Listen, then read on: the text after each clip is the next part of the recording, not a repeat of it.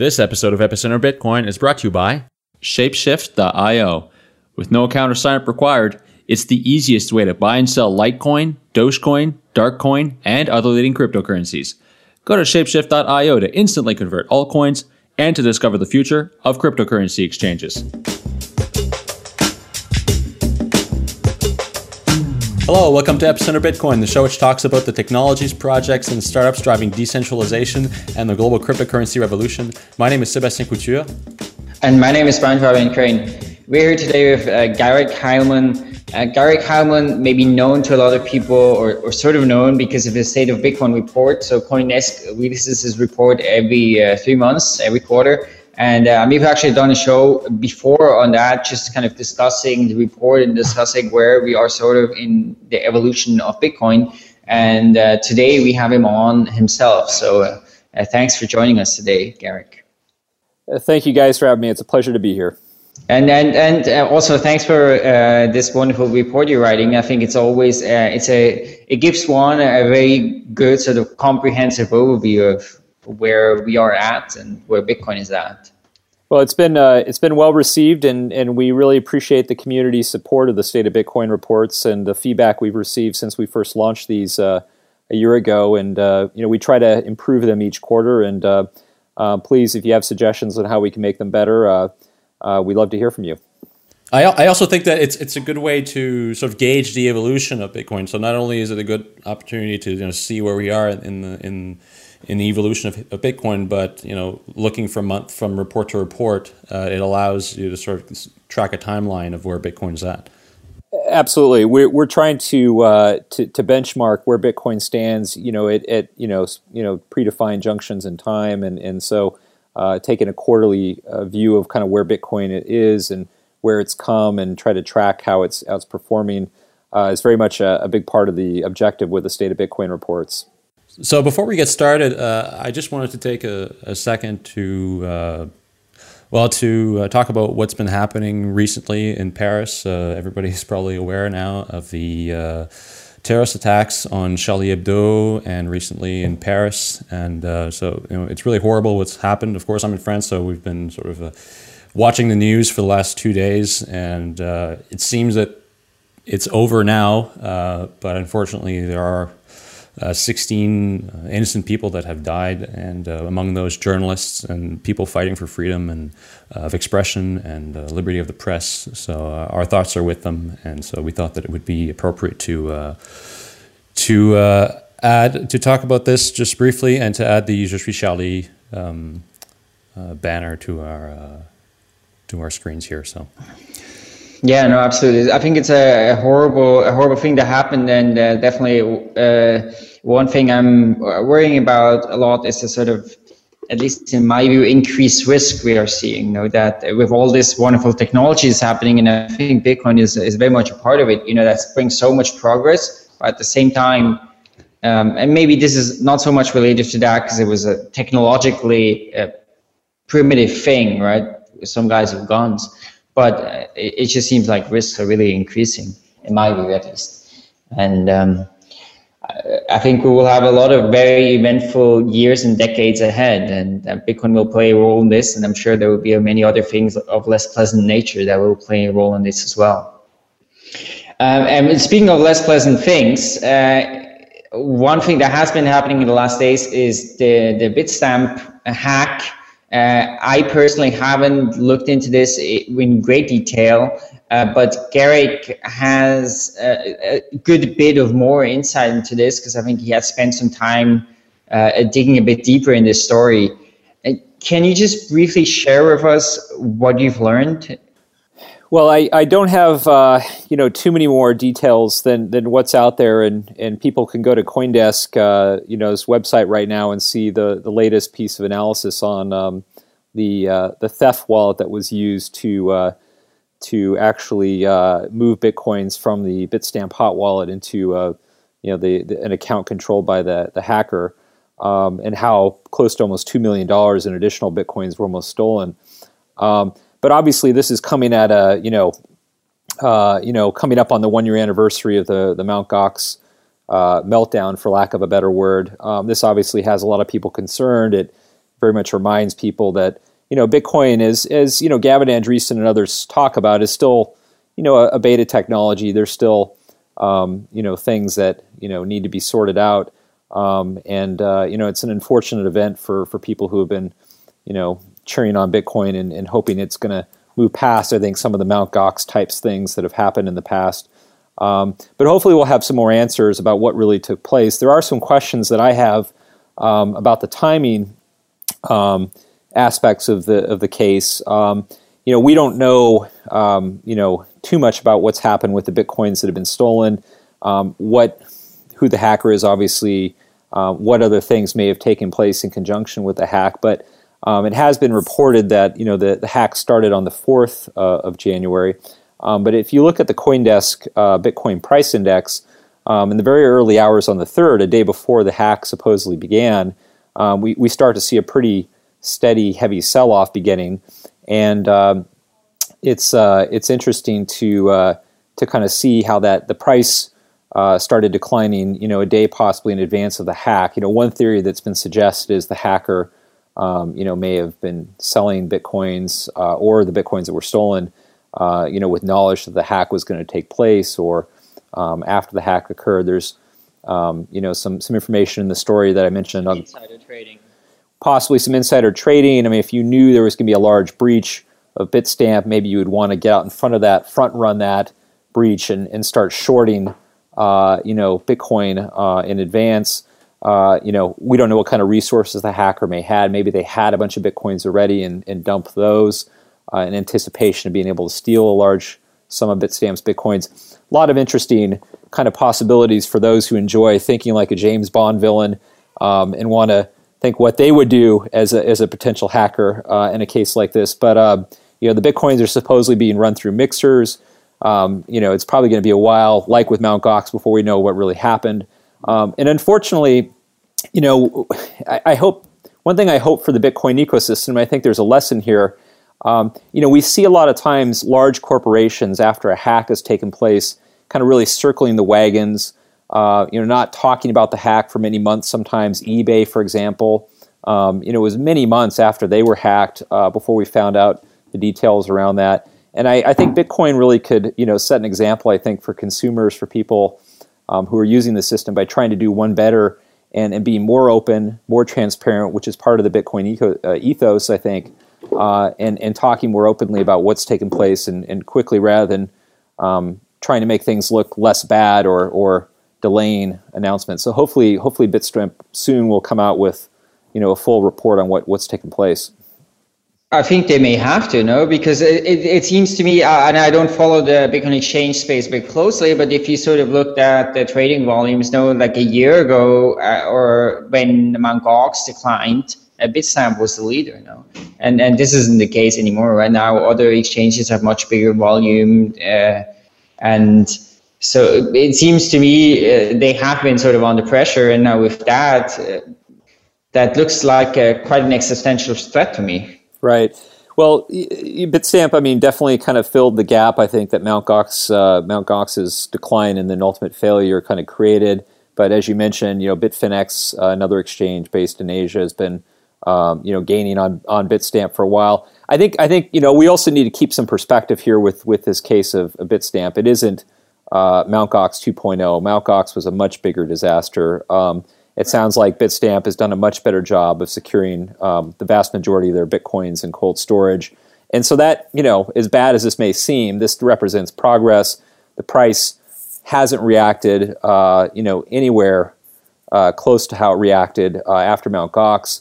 So I think, uh, you know, the ecosystem is kind of taking this event in stride and realizing, you know, this is bad but it's not nearly as bad as Mount Gox, and in some ways we could think of this as progress. That's uh, that's definitely a, a, good way of it in terms of taking this news.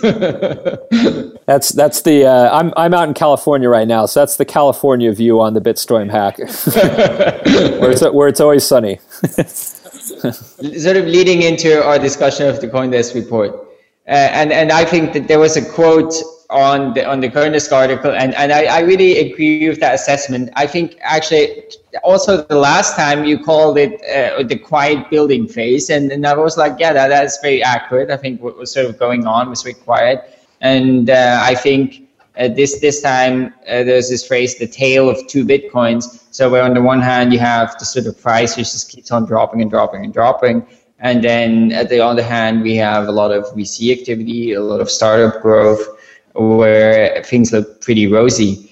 Uh, so I, I, thought this was a very nice, uh, a very nice and succinct um, characterization of of where we're at. And it's sort of how we've been characterizing it the, this this last little while too, right? We we've seen this growth, this growth of startups, this growth in investment, this growth in uh, I mean, what seems like anticipation for something to come, and but the price just goes stagnating and, and falling. Um, so w- w- we've been very curious about you know why why that might be, and you know what, what would like to get your impressions on uh, what is uh, what is the what are the factors behind that.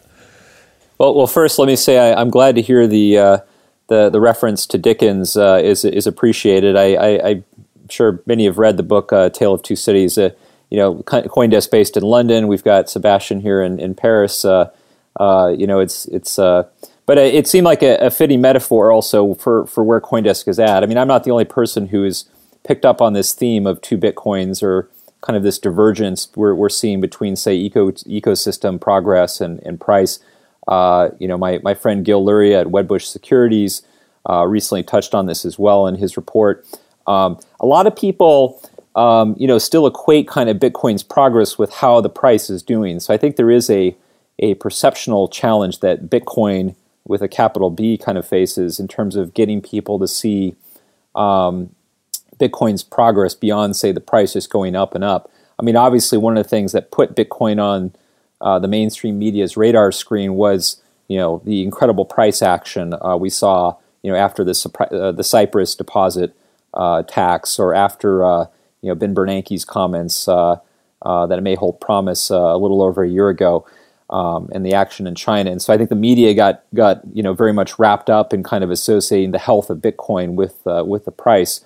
Um, but especially with the way Bitcoin is being used today, uh, it may, in my opinion, continue to be used more for smaller transactions uh, rather than, say, large uh, institutions um, moving, you know, funds through Bitcoin. Um, the price doesn't necessarily have to increase for, say, Bitcoin to, to be healthy as an ecosystem to really grow. If it's primarily being used, uh, well, at least, at least in the uh, in the short run, because if it's primarily being used for, say, remittances, international remittances that are in the few hundreds of dollars, uh, you know, per transaction, um, you don't need a, a massive market cap to to be able to kind of absorb those kinds of flows.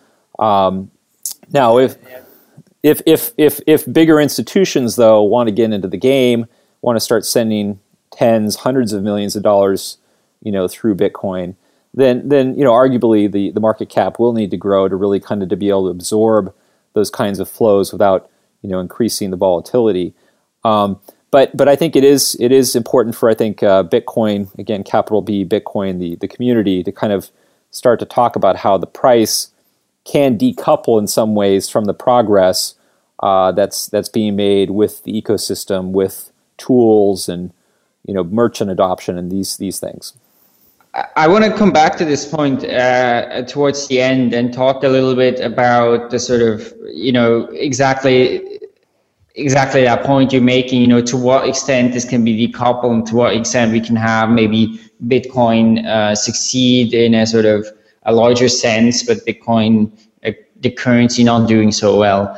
Um, but uh, let's try to um, just briefly touch on some of the different areas. So if we talk, I think the first part is about VC and the startup activity. Uh, can you tell us how that has developed over the last uh, in the last quarter and uh, especially relative to uh, before that? Right. Well, so so one of the um, comparisons we've made in the state of Bitcoin reports that's gotten a lot of attention is uh, this comparison we we did with uh, um, Bitcoin venture capital investment in 2014 and and and VC investment in the early internet. Um, unfortunately, the uh, the earliest year we have data for is 1995. Um, probably people remember Marc Andreessen's um, point about a year ago. He made in the New York Times article about how he saw the uh, the state of kind of Bitcoin as being very similar to where the internet was in 1993. Um, so a couple years before uh, you know the 1995 period that we have internet VC data for. But um, one of the things we, we did is we looked at Just, how much. By the way, is this data adjusted for inflation? This data is not adjusted for inflation, and, and this question has come up. So let me actually comment on this. So if you do adjust for inflation, um, the the 1995 figure would exceed, uh, you know, the 2014 figure for Bitcoin, which was 334, if you round up, 335 million dollars invested uh, in in Bitcoin startups in 2014, compared to unadjusted 250 million dollars invested in early stage uh, 1995 internet companies. So, so why why don't we show that with an inflation adjustment? Well, there's a couple reasons. One is um, you could make if you start going down this path and making adjustments, you'd want to start making adjustments for other things. Um, so, for example, uh, you know the cost of launching a startup has actually changed quite a bit uh, between 1995 and today. It's actually quite a bit less expensive to launch a new startup uh, than it was back then. How would we adjust uh, these figures for that? Um, the other thing I mentioned, already mentioned, was the fact that we don't have 1993 data. Um, you know, what was the figure in 1993? We don't know. Probably less than what it was in 1995. So um, again, we didn't want to try to turn this into, you know, uh, uh, an exercise which where we went too far down a rabbit's hole, where we'd raise too many questions and concerns about methodology. We've been very kind of upfront that this is an unadjusted figure, but I think it's still an interesting figure just to get some sense of kind of what uh, the investment level was back in 1995 and what it is today. Um, and uh, you know, again, there's all sorts of other methodological questions we could talk about. How much does CPI inflation have to do with um, the cost of launching a startup? Um, you know, what about the Nasdaq bubble? Um, you know, of that time and how much that affected valuations, et cetera. But um, the point is, is that you know, the the level of investment in Bitcoin is is quite large um, historically speaking, and I think does back up the point that Marc Andreessen was making.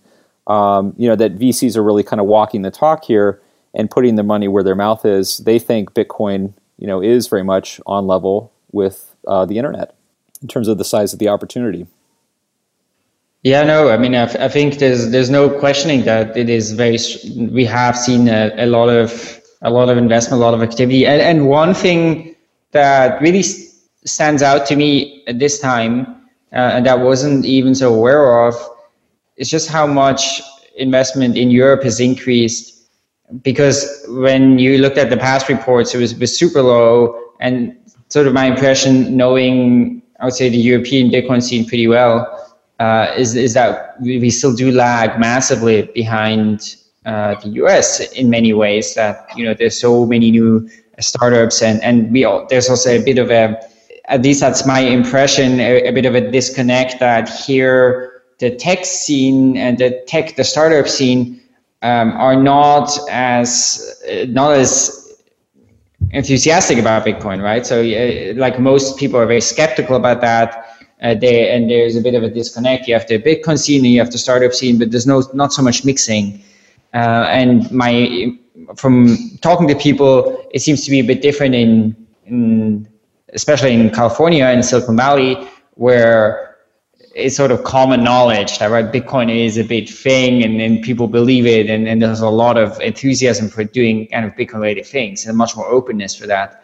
I don't know uh, what your impression is there because uh, you, you spent some time in uh, Silicon Valley as well, or yeah, so I split time between California and, and London, so it's interesting. London, though, I think is uh, you know, probably you know closer to say California in terms of its outlook on some of these things, or at least the circles I run in in London, uh, than maybe other parts of, of Europe and the continent.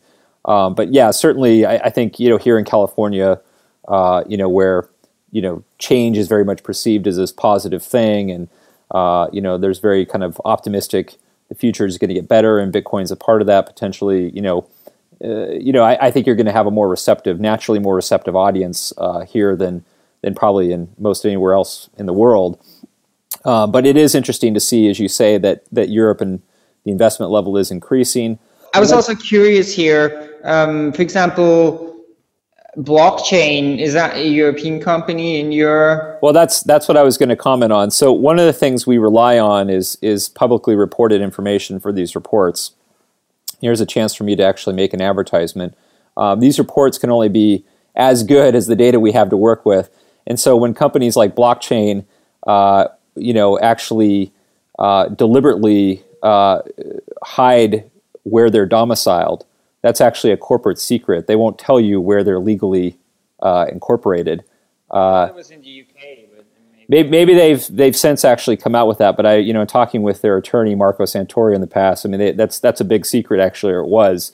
Uh, I, I, I, maybe maybe you just revealed it, Brian. I, but, uh, no. but, but, but but we have to do things like where's the CEO based? You know, you know we kind of like work with the data we have to try to make some of these determinations, and we always try to do the best job we can. As, as your audience probably knows as well, there's been a lot of VC investment that has not been publicly disclosed, uh, which is not uh, in the report. Um, and so, you know, the, the real numbers are probably significantly underestimated um, by some, you know, millions. I don't know what. I, I, I hesitate to actually speculate on on what the number is, but but we know that I know of deals that have been done that are not publicly disclosed, and therefore I can't include them, um, you know, in the data. But um, Europe has been gaining traction, and that's that's been interesting to see. Yeah. Now, just to kind of wrap up this topic, what I'm worried about, I guess, or you know, concerned about, is when we see this 1995 investment and sort of the same growth in uh, in Bitcoin investment. Now we all know how that like end of 90s internet ended up uh, are we know, are we potentially in the same scenario here with Bitcoin, or, or is there a bubble growing? well, I mean, you know, uh, you know, I'm an economic historian. Let me let me just say this: it's a lot easier to, to spot the bubble in retrospect than it is uh, when you're in it. Um, so I'm not going to to say whether say Bitcoin is in a bubble or uh, or not. I mean, obviously. There are some things. I, I was in San Francisco in the late '90s, um, you know, working at a tech incubator, when all of that uh, went pear shaped. Uh, and uh, you know, uh, there's there's things that you see in San Francisco in terms of like real estate rental prices. Um, you know, the comments that people are making about you know um, things that actually aren't directly tech related, but are indicative of kind of a frothy market that does give one some reason to be a little concerned about, say, tech in general, and, and perhaps Bitcoin, um, you know, as part of that. But um, you know, you know, if you look at what happened after the internet bubble burst, you know, a lot of great companies came out of that and are still with us today, and they've gone on to be much, you know, worth even more uh, than they were. So, you know, will we see something like that with Bitcoin, where there's a handful of, of survivors, the the big big Amazons, eBay's, et cetera, Googles that come out of it? Um, you know, we might, we might. I mean, one thing we've, we've we've talked about since the beginning of the state of Bitcoin is excuse me, I'm, I'm just recovering from a, a little bit of a cold here, um, that we'd likely see some consolidation. Um, and I think we started to see that a little bit in 2014 in the mining sector uh, with some announced deals. There's been a few other deals. I think one thing we might look to see uh, more consolidation in uh, in 2015 is the exchanges. Uh, I mentioned that, and CoinDesk actually wrote an article about that recently. Um, I mean, volumes, trading volumes are up. Um, there's still a lot of volatility with with the price of Bitcoin. Traders like volatility, so there's still a lot of reasons for for high transactions. But you know, we saw Vault of Satoshi recently decide to kind of close their doors, um, go on and pursue something else. There's been a lot. There's a lot of exchanges out there, um, and and I wouldn't be surprised to see you know some consolidation in that in that space. Well, we'll we'll uh, cover that in just a second. Uh, I want to talk about startups. We've got uh, a lot of topics here as well. Merchants, you know, what's going on with the price, as well as some other topics. But before we do that, we'd like to talk about our sponsor, Shapeshift. If you ever have, if you've ever tried to buy uh, altcoins, you know that uh, it is uh, it can be complicated.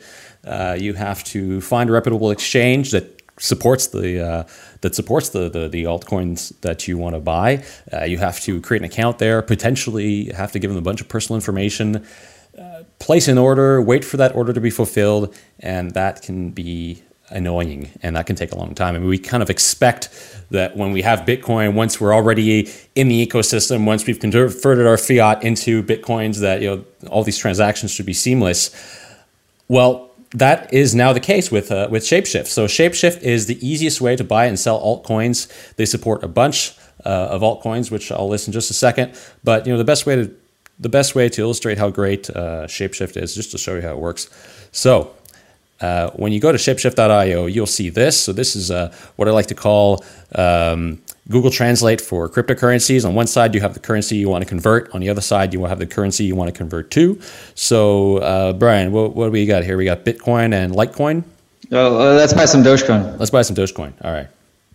So what we do is we just uh, type in uh, the uh, we, we copy our address. We paste our address into the into the widget and enter the amount. And here we've got uh, a QR code uh, with a deposit address, which Brian will scan and uh, send his. Uh, uh, and he just sent some. How much Bitcoin did you send? Uh, I don't remember. A small amount. There you go. So the uh, deposit has re- received, and in just a few seconds, he'll have some Dogecoin in his account. So Shapeshift supports. Uh, Bitcoin, Litecoin, Peercoin, Darkcoin, Dogecoin, Namecoin, NXT, that's new, Feathercoin, Blackcoin, Bitcoin Dark, Quart, uh, Reddcoin, and Nubits. And so they're adding new coins all the time. Like every every week, they've got a new uh, a new coin that they've added to their list. Uh, they just added NXT, and who knows? You know, they may they may start supporting uh, other altcoins like uh, like Gems or or Ether or some of these other app coins. So there you go. There it just completed. Uh, I just received some Dogecoin in my wallet. Thanks, Brian. And uh, so that's how easy it is to buy and sell altcoins with Shapeshift. Um, I mean, how, how long did that take? Like 20 seconds? It's just amazing, really. No, no, no, conf- no confirmations required.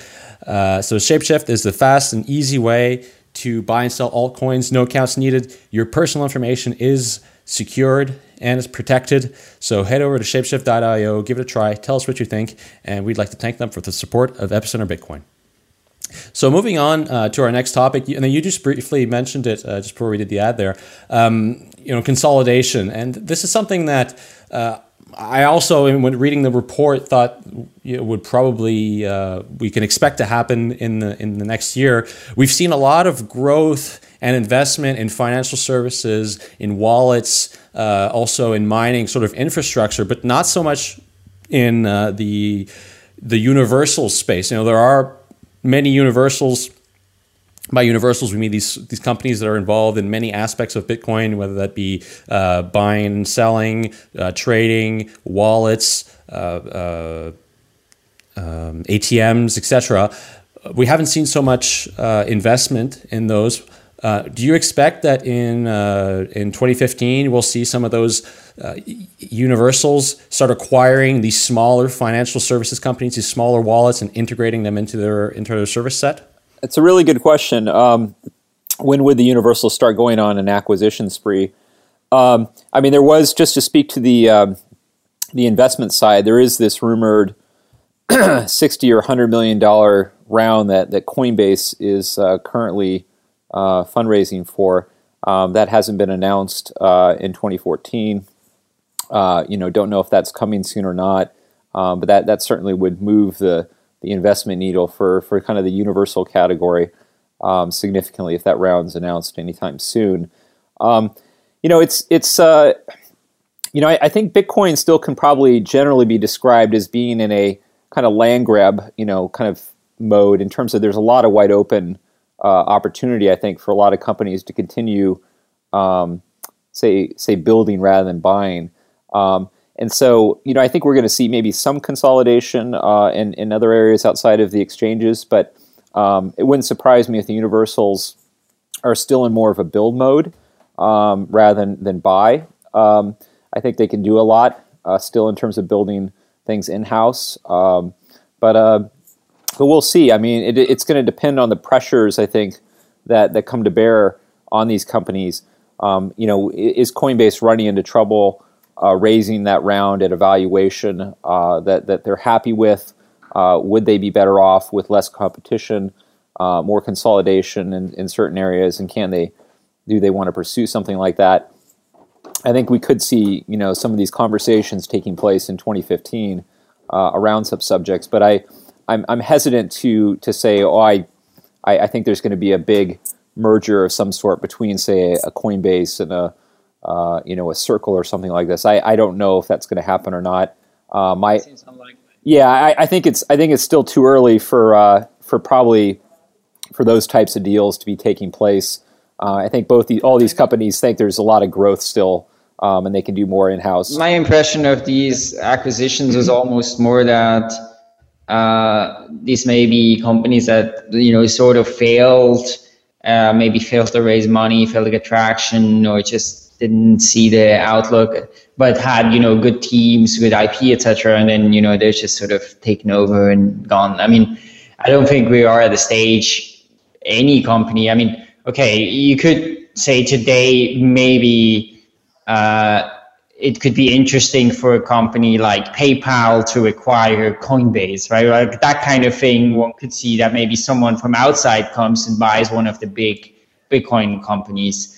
But uh, within the Bitcoin space, I mean, I, I, I don't, I totally agree with you. I don't think we're at the stage where like there's uh, really it makes sense for anyone to acquire another company, and not least because I think um, no company has really also achieved a, a lot, very large customer base, right? And, and well, Brian, Brian, I'm not sure I agree with you there because I mean, if you just look at, for example, for example, Coinbase's uh, acquisition of Blockr, you know, if a company like Coinbase wants to integrate a block explorer and you've got this tiny little startup with with you know IP and a good team, uh, and they're acquiring a hundred, you know, potentially a hundred million dollars in VC money, and they can just throw two million dollars to have this uh, the, the, this this startup integrate with their services. Why wouldn't they do that? So I, I personally, I think that in 2015 we're going to see a lot of these universals start and acquiring these small companies uh, that are that are that are just popping up and uh, you know acquiring their teams uh, acquiring their IP and integrating their services to you know provide more services. They are universals. That's what they you know that's their. No, no, no. I, I agree with you. It just seems like it's a it's a really a fairly minor thing, right? And it's it's not too different. I mean, you know, you could also say they maybe they I don't know if they even want the IP, right? Maybe they threw it away. Maybe they just wanted the people and they said, "Oh, we're only going to come if you give us a million for this thing we've been working on for a few right. years." And and that's something you see a lot in Silicon Valley, of course. And I, I agree with Sebastian. I think these kind of targeted uh, acquisitions will continue to happen. They may even accelerate. Um, you know, one of the fascinating things for me, at least, uh, is to see you know 44. We talk about this in the State of Bitcoin report you know 44 applications built on top of the Coinbase API. Um, you know, I mean, that's that's I think a pretty significant development, and and um, you know eh, that I think to some degree speaks to maybe this kind of consolidation theme we're talking about. You know, certain APIs getting more traction, and uh, and companies looking to kind of align or, or build around those. Well, yeah, let, us talk about that because I I, uh, I had noted this as noted this as a topic that I wanted to discuss. So, you know, I I've mentioned before that I think an important uh, component that that needs to start being built is you know APIs. So companies need to start integrating APIs. A lot of them have, and also uh, AppCoins uh, having interoperability between their services. So Coinbase is one example of uh, you know having integrated an API, and like you said, having about forty five apps built on top of it. Um, I think that this is an important uh, component to building the infrastructure. What are your thoughts on that? Yeah, absolutely. I, I think uh, you know anything that's going to make Bitcoin easier to use. I mean, if you want to, if you have a Coinbase account, um, you know, you, you trust the Coinbase brand, and, and I'm sorry to be giving such a, a lot of free advertising to Coinbase here. I don't have any official relationship with them, just full disclosure, but uh, I'll use them as an example. You know, you have a Coinbase account.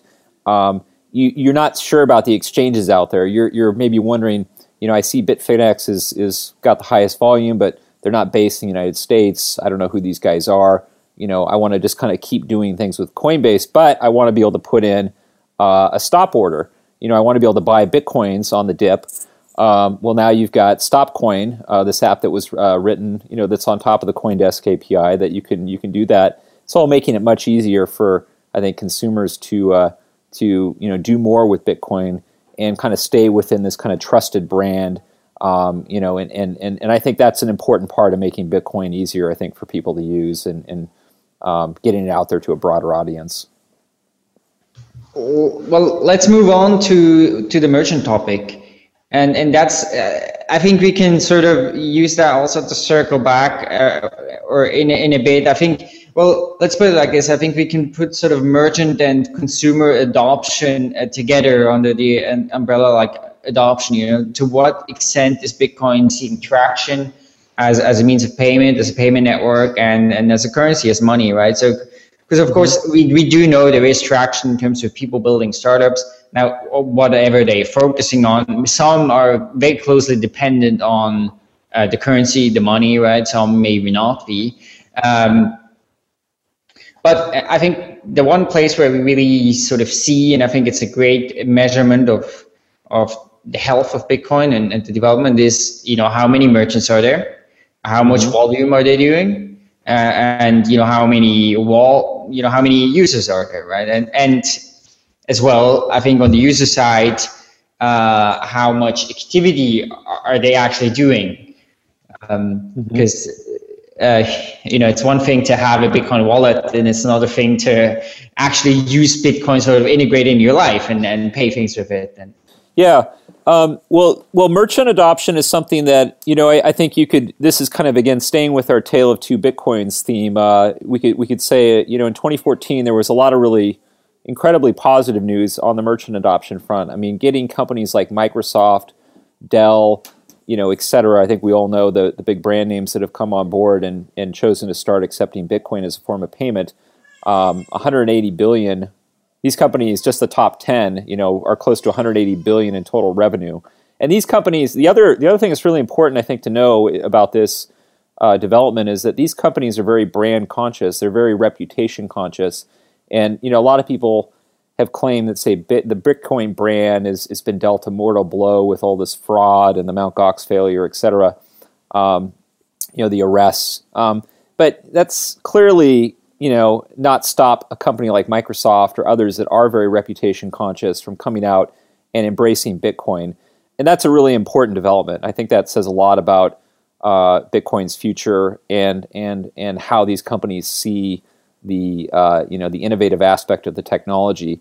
Um, having said that, um, our Bitcoin uh, accepting merchant forecast for 2014 came in short of what we originally were forecasting. We we originally came out uh, six months ago with a, a forecast of about 100,000 Bitcoin accepting merchants by the end of 2014. We cut that last quarter to 90,000, and you know we only have BitPay and Coinbase's most recently updated numbers to work with, but it's not looking like we even got to 90,000. Uh, you know, here uh, by the end of 2014. So I think the number of merchants came in below uh, what we were kind of forecasting originally. Of course, and, and we know, these, are, these are not including merchants that um, accept Bitcoin without using a payment processor, right? Exactly, and so so probably the the real number is again significantly north of that, but we we don't really have a great way of uh, you know at, you know aggregating up that data. We've tried through you know sites like CoinMap to kind of untangle you know who's processing uh, you know payments on their own versus doing it through a BitPay or Coinbase. Unfortunately, BitPay and Coinbase don't um, publicly disclose their full uh, list of merchants for competitive reasons, I believe.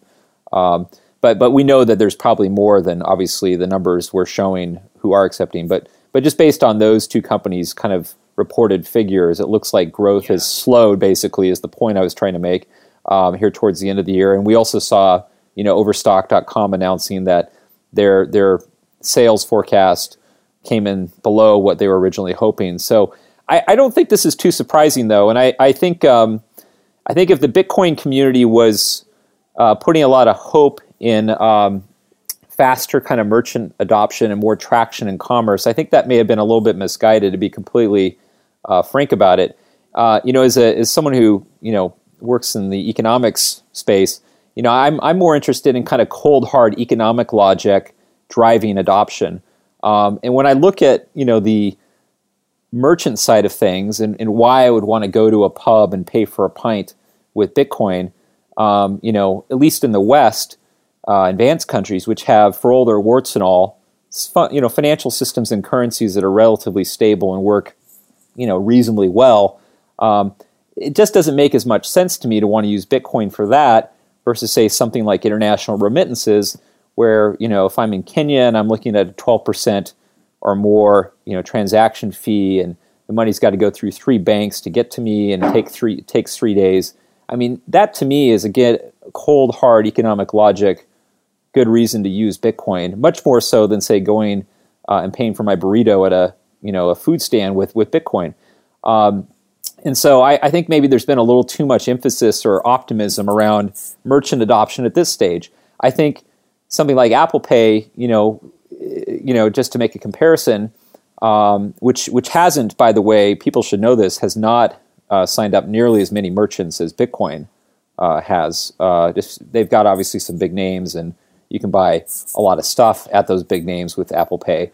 Um, but Apple Pay does, you know, offer something that's compelling in some ways. I don't like having to haul my credit card around with me all the time. I can just bring my phone and pay.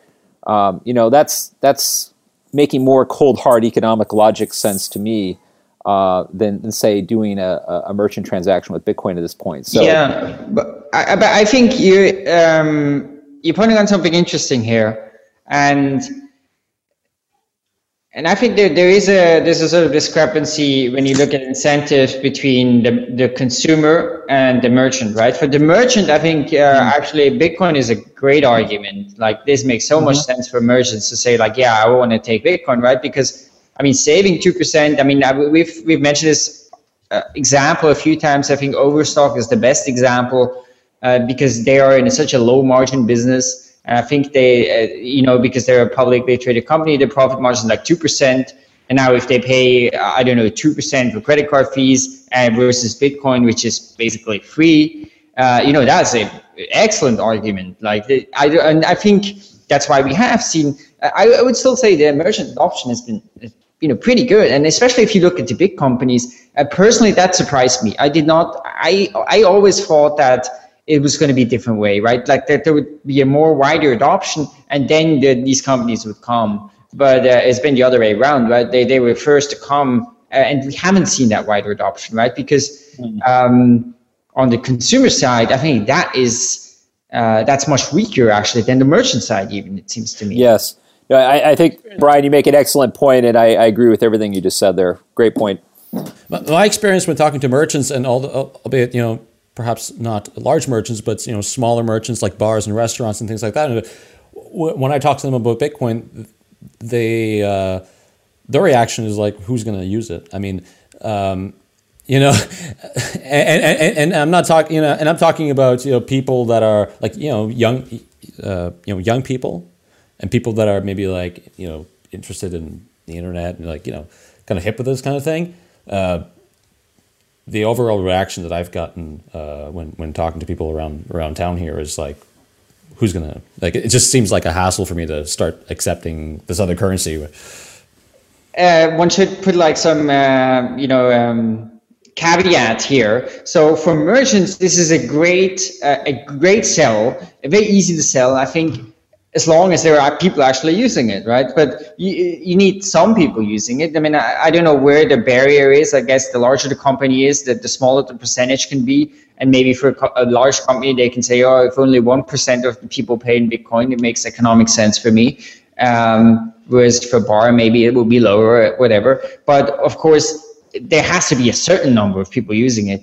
And uh, we'll probably not even have enough of that. I mean, Garrick, do you know are there any do we have any data on that on the uh, the volume these people are seeing? Because yeah unfortunately you know bitpay and, and coinbase have uh, you know who who obviously have the data um, they've been reluctant to want to be very open with with that data. And again i'll, I'll make another plea to to the powers that be at these companies to be you know within reason. I mean obviously you're in a competitive space and you you want to protect things that you think uh, your competitors can use against you. But at the same time i think the more open the ecosystem can be um, on on you know with the data, then the the more we can explain, I think, to the broader public how Bitcoin is being used, and and so. And, but unfortunately, long story short, we don't have as much data here as we'd like on use and velocity in these things. Do you think there's a possibility that they are not sharing that data because it's so bad?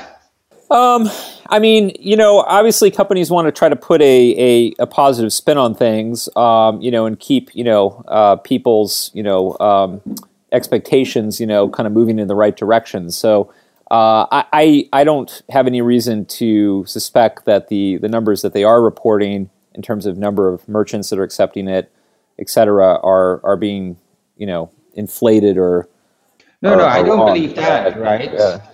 I, am sure those are accurate. But uh, of course, the question is maybe I misremember yeah. this, but didn't BitPay last year publish how much volume they did, like also yeah. in terms of transactions for Black Friday. And this year they said, oh, uh, this many merchants did transactions. That number was higher, but they didn't say how much money was actually spent.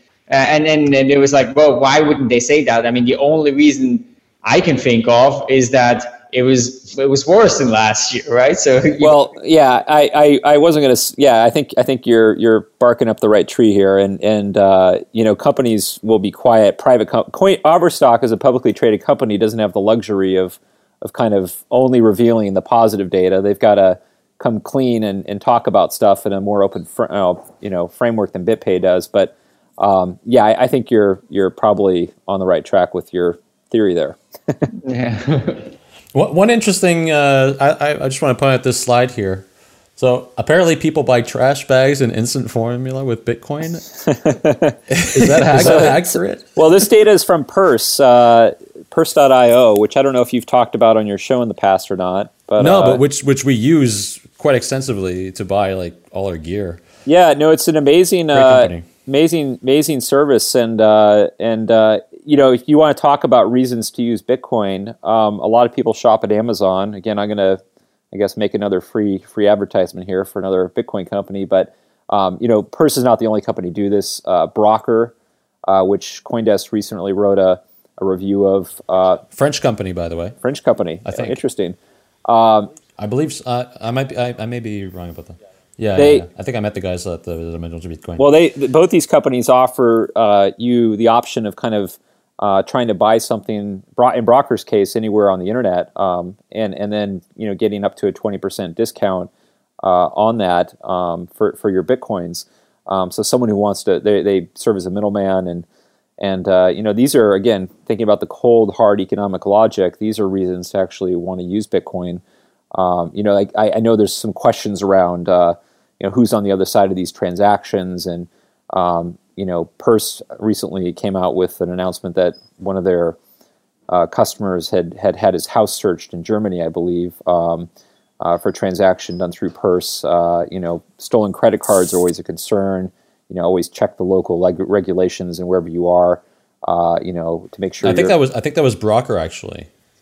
Uh, no, Purse. Uh, I they they they yeah they announced a, an email. Yeah, they've come out with a new program to protect actually users of their site with ten thousand dollars, I think, uh, in in response to this uh, this search. But um, but again, I mean, you know, I, I think if you want to, I think I think Brian, you hit the nail on the head. Merchants have great reasons to start adopting Bitcoin. Consumers need better ones. Discounts, uh, you know, putting money back in the pockets of consumers uh, because they're saving uh, merchants money on transaction fees. That's something we need to see merchants doing more of you know, consumers respond to things like frequent flyer mile credit cards, uh, you know, or saving even a percent or two on a large transaction can make a big difference. Um, you know, and it's got to be easy. It's got to be, you know, I've talked about this from the beginning. You know, if I went to Amazon's website and there were two prices on a large ticket item, uh, one I could pay with with my credit card on file, or the other I could save a couple percent um, by just clicking this box you know, clicking this button, clicking a box saying accept certain terms. And a lot of the complexity of Bitcoin is just done on the back end and is invisible to the end user. You know, I think that's where you'd start to see um, more consumer use of Bitcoin. It's just got to be really push the button, simple, and there's got to be a good, cold, hard economic reason, I think, to, to do it from the consumer's perspective. Absolutely, yeah. And uh, yeah, I, I, agree. I think this is being, you know, there, there are a lot of things, different things happening in different contexts, and sometimes we do have these incentives, and sometimes we don't, and, and overall, largely, uh, we don't enough in the West, right, to use Bitcoin.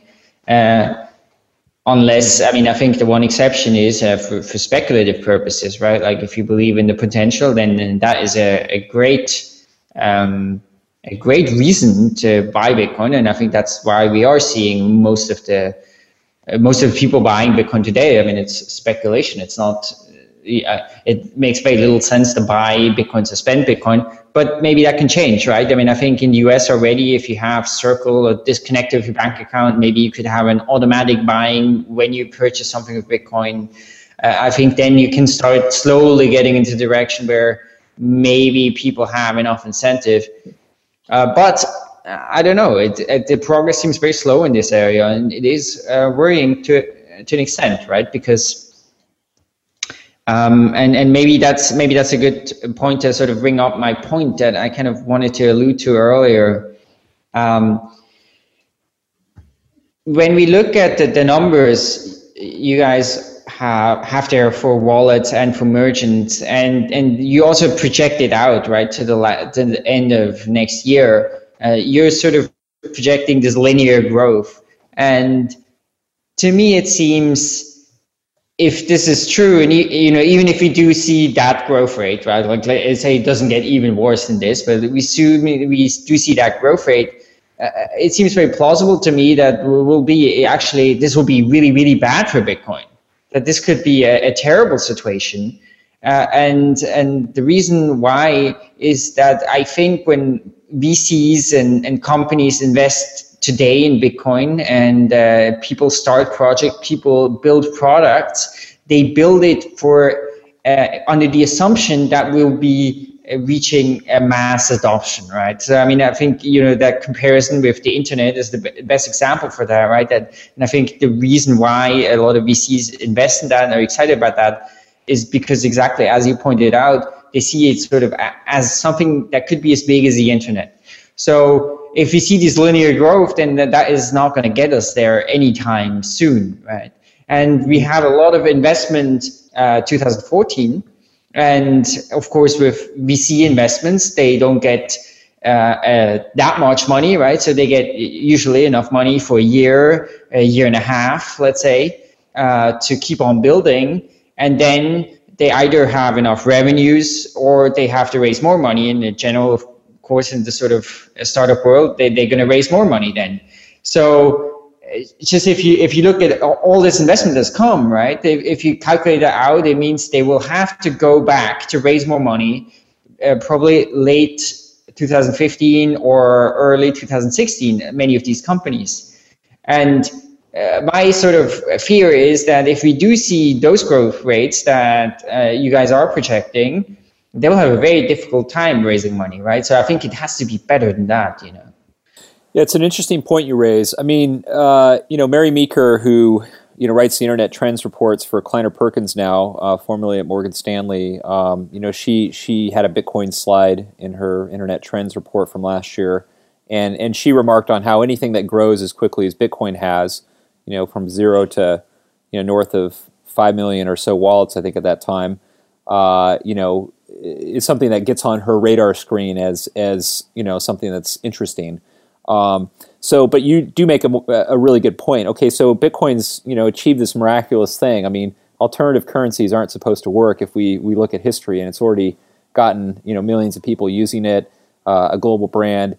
But how does it go from that five million level or so to 50 million um, to 100 million users that it really needs to kind of stay with this kind of you know growth uh, comparison to the internet? and and that's a that's a it's a really really good question. Um, I think the industry needs to kind of really think hard about where they're putting their emphasis uh, on, say, advanced countries, on the West. If that's in fact really what's going on, um, you know, I'm much more optimistic about Bitcoin's prospects in places that have very poorly performing currencies that have, uh, you know, um, a track record of, of using alternative money. Um, you know, that have systems like M-Pesa, you know, in Kenya already kind of in place that Bitcoin can integrate with. Um, I'll give a plug for another company, Bit BitPesa. Um, you know, is working very hard on on the remittances industry in Kenya. Um, you know, and and integrating with M-Pesa. But how do they and how do other companies like them kind of really get that critical mass that you need to kind of make Bitcoin um, the preferred way of sending money to Kenya? Do do they need to link up more with ATM uh, firms? Do you need to really scatterbomb ATMs across Kenya or in a particular district in, in London to, to link with, with Kenya. Um, you know, I, I think, you know, maybe there's been a little bit too much focus on trying to get people to use Bitcoin in places that really don't have great reasons to use Bitcoin or as much great reasons as, as other parts of the world. And and that's partly why I put together um, this piece of research called the Bitcoin Market Potential Index, which we can. You, are introducing your own topic. I, we were going to interrupt you now and say, like, well, I think this is a great moment to move on to your uh, Bitcoin Market Potential Index, but you've done it yourself. So. Um, well, I, am looking at the clock, and I know we're we're getting a little uh, uh, we're running out of time. So I want to make sure I, I plug my own research uh, as well as uh, every other Bitcoin company. But uh, um, so I, have got a paper that I've I've that's that's going to be presented uh, at the P2P Financial Systems Conference at the Bundesbank, the first, I think, Bitcoin-related conference taking place inside a major central bank or any central bank possibly, um, as well as at the second Bitcoin Research Workshop in Puerto Rico uh, here at the end of January. And this paper, which I wrote about on CoinDesk when I first developed the first iteration of the index in July, uh, tried to think about, you know, what are the reasons for why Bitcoin might gain adoption, and which countries around the world uh, are more attractive uh, or more fertile ground, if you will, for Bitcoin than others. Uh, and Argentina topped the list. Uh, the things that are driving the index are things like inflation, as well as a history of financial crises, size, size of the international remittances market, size of the black market, level of technology penetration. Bitcoin obviously needs technology to thrive, uh, and, uh, and, and, and some other things. And, and Argentina was number one Venezuela number two. Um, interestingly, when you add in uh, the uh, the uh, the the size of the remittance fee, the average fee that people are paying, um, sub-Saharan Africa starts to look like a really attractive region uh, for Bitcoin, as does Latin America, as does many of the post-Soviet uh, countries. Um, so, so those are the areas that, that at least according to the index that I've developed, which again I would I would qualify and say is you know uh, you know an interesting conceptual piece of research, but I I, I wouldn't want people to hang too much uh, uh, you know on the results of the index yet. I think it's still a work in progress, but it is interesting that these regions um, are, are popping up as the places where Bitcoin I think could be more useful than other regions, and I think the industry might want to think more about that and how they can target those regions more. Do you take into account also the, the regulatory environment? Because I, I think exactly the countries you named, uh, for example, Argentina and Venezuela. I personally like if I was building, I would never build a big, I would not build a Bitcoin exchange in Argentina. Like even even if you're right, right, and there is a lot of potential and reception there, uh, it just seems to be almost guaranteed that the government, as soon as it gets traction, was going to step in and just shut it down, uh, confiscate it, uh, put you in jail or deport you or whatever. So, uh, so did you? Uh, I mean, I presume it also it's a very difficult variable to include in the research, right? Because how do you quantify that? Right. No, I, I talk about this in the uh, both in the article and in the uh, the, the paper, um, which should be posted soon, by the way, on the uh, the uh, second Bitcoin Research Workshop website if you're interested in reading it. Um, so regula- regulation uh, was excluded specifically for now for a couple reasons. One is uh, the data on regulation, I think, is very much well. It's it's it's we don't have a lot of data yet. Further, we we we regulation is something that's still very much evolving, um, and and this builds on the data point I just mentioned. In other words, we know China, for example, was was cracking down on Bitcoin. Um, you know, earlier this year, uh, with the announcement that banks, you know, shouldn't be using or interacting with Bitcoin companies. Um, but China has continued to be, uh, you know, by far and away the the place where we see more Bitcoin exchange volume, uh, you know, than any other place. So, what is the impact of regulation? Uh, we don't really know that. It's very hard to kind of think about how to score that variable in this index at this point uh, because, in some ways, like you say, regulation could be the end of Bitcoin in, say, a country like a Venezuela, which has maybe an effective regulatory regime. Uh, on the other hand, uh, a regulatory crackdown could also be a signal from a country that Bitcoin stands actually a better chance there of gaining adoption, and therefore, you know, that country should move up the rankings because they have a hostile regulatory environment. So, in some ways, we need to have a better sense of how effective regulation is, um, and and also what it really means, um, because regulation, uh, you know, may actually be a positive thing um, in terms of a country's you know adoption prospects. Well, I'm looking forward to that uh, report, and perhaps we can have you back on at that time to uh, to talk about it. When is it coming out? Uh, so the the conference is taking place here at the end of January, and they should be publishing the the papers on their website um, soon. This is a part of the Financial Cryptography 2015 conference. This is the second Bitcoin research workshop associated with that. Gavin Andresen is going to be there. Uh, the Bitcoin Foundation sponsors it, um, and other academics who are doing work on Bitcoin. Um, so it, it should be a great event.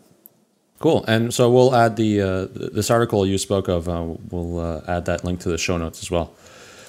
So we've kind of come around full circle here. Um, now the report also makes some uh, some. Uh, kind of looks forward to 2015, and you know, just before we wrap up, we'd like to sort of talk about some of the things that we can look forward to in the next year. Uh, what are the most interesting areas? Uh, what are the areas that you most uh, find interesting for 2015? Well, uh, I think you know obviously price is going to continue to I think be something that people are focused on, um, and uh, you know just you know that's the question that often comes up. I think you know even inside the, the, ecosystem, you know we look at like for example the stories at CoinDesk that, that get a lot of traction. I mean the price stories oftentimes get you know the the the most interest. Uh, there's still a huge huge interest in what's going on with Bitcoin's price, and um, you know, I think it's going to be interesting to see what happens in 2015 with the price. I mean, as you know, the audience I'm sure knows, uh, you know, the the blockchain, you know, new uh, reward for for for uh, you know solving blocks is not going to have until 2016. So this nearly 4,000 bitcoins per day of new supply that's you know being mined into existence. There's there's no letting up from that pressure on the price uh, until 2016, and so unless something fundamentally shifts uh, with the Bitcoin economy, where remittances start getting more traction, or something, you know, more speculators come in, um, yeah, I think there's going to be a lot of you know price pressure still on on Bitcoin. Having said that, um, I I am certainly a lot less comfortable, uh, you know, recommending that people short Bitcoin. Uh, than I was a year ago when I was recommending that people do that. Um, Wait, I, I think, to what? to to short the price of Bitcoin. I, I, I was comfortable telling people to short Bitcoin at the beginning of 2014. I'm, I'm a lot less comfortable uh, saying that now. I, I think the, the, the bear case is still pretty strong for Bitcoin's price as we go into 2015, but I, I certainly um, feel like a lot of the, you know, with a 67% decline, I think the price has taken a pretty big hit, and I'm, I'm not, I, I don't know how much further it would fall. I, I just I don't know, but price is going to be, I think, still a it big. It seems to me. So, it, my view on this is, it can't really fall. It doesn't make sense for it to fall much further, because, you know, to a large extent, like if you look at all this VC investment, I mean, I think to a large extent, you still can say that.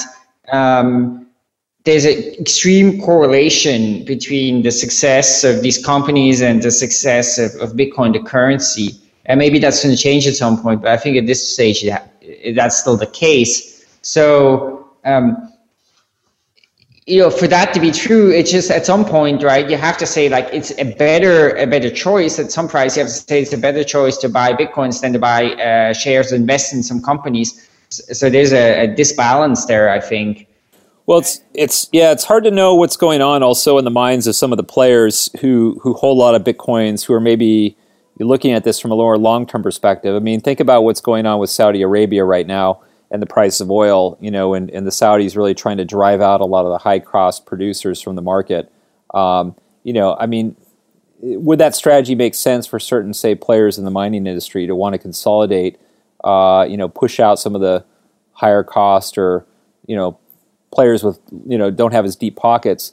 Uh, you know, in the interest in reducing competition and block difficulty and, and the pressure to say upgrade hardware, you know, on this you know regular basis. I mean, I don't know, um, but but I, I, would caution people uh, to to be aware that I think the price of Bitcoin could fall uh, quite a bit more. Um, I think that's not an impossible thing by any means. Brian, I wanted to ask you, what are the areas that you're most uh, interested in for the next year? You know, uh, it's a hard question because uh, I think there's, on the one hand, there's a sort of side you, I want to, yeah, how does the space develop? What's the technology? I mean, I think I'm, I have, I have been getting a better sense of some of the um, economics and maybe the problems of proof of work and then those kind of things are very interesting but i think when it comes to when it comes to the sort of adoption uh, uh that's that's another area that i think is very interesting and I also want to mention sort of the, the, the counter case uh, to what you just mentioned, Garrick, that, I mean, of course, it's very possible the price is going to decrease further and maybe much further. Uh, it certainly can't be excluded. Um, but I also see um, a very significant uh, chance of uh, the opposite happening. I see a very significant chance of the price going up dramatically. And uh, I think the way, the way I could see this happening is if it if there is an increasing number of financial institutions, hedge funds, etc., who are starting to take maybe small small positions in this just because they say, well, maybe it works, and then we make a ton of money, or if it doesn't, it doesn't matter if it's like half a percent of our portfolio or something. Because um, uh, I think for uh, for a lot of investors, this is just a, a, a gamble you want to take, right? Even if you say like that there's an 80% mm-hmm. chance this is not going to work, but a 20% chance that it is going to work and a 5% chance that this is going to be huge, then this is just, I think, something that uh, uh, uh this is a investment that you have to make. And I think that understanding is there to an extent. And and you know we had uh, Daniel Gallancy on from SolidX and and who are trying to actually help sort of financial institution hedge funds to to be able to do that because it's it's complicated because their systems aren't built for that, their compliance isn't built for that. Uh, like it, it's something different, right? So I think a Bitcoin ETF would be a big thing. But I think if that happens, you know, it doesn't take very much, right? For for, for if a if some funds, a few of them put in 10 million there, 10 million here, this is a lot for Bitcoin and it's not very much for them. So I think very brief, very quickly you can see the price going up. And then of course the, the whole thing with Bitcoin is that it has this sort of, you know, self-perpetuating thing, right? If people get excited about it, they think like, oh, now I need to buy too. And then it keeps going up. And so it has this self-fulfilling effect. Of course, it, to some extent also on the downside. Um, so I, I, I attribute um, a fairly significant probability to that kind of thing happening. But uh, to be quite honest, I, I thought this was going to happen this year already at the beginning of the year, and it hasn't. So uh, maybe I'm going to be wrong again. Well, yeah, I, I don't want to sound too bearish. I mean, I, I think Bitcoin's got tremendous potential. I think what's going on with New York and and uh, you know getting some clarity around that's helpful. I think there's a lot of reasons that Bitcoin could perform spectacularly well price wise. Um, but it's just important that people be aware of this kind of steady increase of supply and the effect that that can have. And um, you know, so yeah, good, good, good points, Brian. What about you, Sebastian? Well, I mean, uh, I, I, mentioned this in one of our recent episodes. I mean, what I'm really looking forward to is the growth of DApps uh, and specifically app coins. So, you know, I'm I installed Gems. I've been telling all my friends to get it, and I've been using it to, to talk to my family, for example. So, you know, uh, getting uh, DApps in front of regular consumers. So seeing more DApps in app stores, for example, uh, I think is uh, is an interesting thing to look forward to, and just generally improve customer experience. Um, so uh, you know, getting people to be able to use cryptocurrency and you know through simple applications um, and uh, and and securely. So you know one thing we mentioned earlier was uh, you know Universal's kind of growing their feature sets. I think that uh, that will greatly help adoption. So once you've got a company that you, you can install their wallet and you've got access to, uh, or install their app rather, and you've got access to this wealth of services that allows you to do just about anything, and then you've got like merchant adoption, mer- merchant uh, adoption plugged into that as well, uh, or merchant services rather. Um, I think that, that will, will help adoption in a way, and I'm, I'm really looking forward to you know seeing what are some of the new and interesting ways that um, that companies in the Bitcoin space can innovate in terms of UX and UX security and all that in the next in the next year. And I think an interesting thing about um, what you're mentioning, the whole dApp space, is that that's also a space that can sort of succeed independently of Bitcoin, right? I mean, I think it's uh, totally possible yeah. that we will yeah, Bitcoin price can do terribly, but the, they may still uh, do very well. And then I think there we may also see that kind of mainstream adoption coming then, right? Because you could see like something like Gems could have totally mainstream appeal. Uh, and also the people who don't uh, use Bitcoin, but just see this as some sort of cool, mm, like points that are fun. Like people like getting points when they play games, right? Um, so, so that I, I, agree. I think that's going to be a very, very interesting area to watch, and, and hopefully we'll see some some good things happening there. But um, yeah, I think we're at the end of our show. So thanks so much for coming on, Garrick. It was very interesting. Uh, it was very interesting reading report, and it was especially interesting talking with you about it and talking a bit about uh, Bitcoin and where we're at. It was a pleasure, guys. Thanks so much for having me. And do come back on when the when the Q2 uh, or sorry the Q1 2015 uh, report comes yeah, out. Yeah, yeah, we can uh, come back a few months and uh, see uh, how right or wrong we've been. Always a fun thing to do. yeah. So uh, our show notes will have a link to the report, and um, we can will also link to I think maybe Garrick's website where people can have a look at his his research. Um, and of course, uh, you know, you can also find a report on CoinDesk. Uh, if you, uh, we will be back in a week from now, and we're to have a, an episode uh, with uh, Preston Byrne and uh, Sean Jones, and it's going to be on um, on the, the, startup that Preston is working on, which is a very interesting DAC related thing. And uh, you know, if you you can subscribe, if you want to support us, you can uh, subscribe to us on YouTube, uh, so you, you, get updated for the next shows, next hangouts. And uh, please leave us a review on iTunes because that helps new people find the show, and uh, we tremendously appreciate that. So thanks so much for listening, and we look forward to being back next week.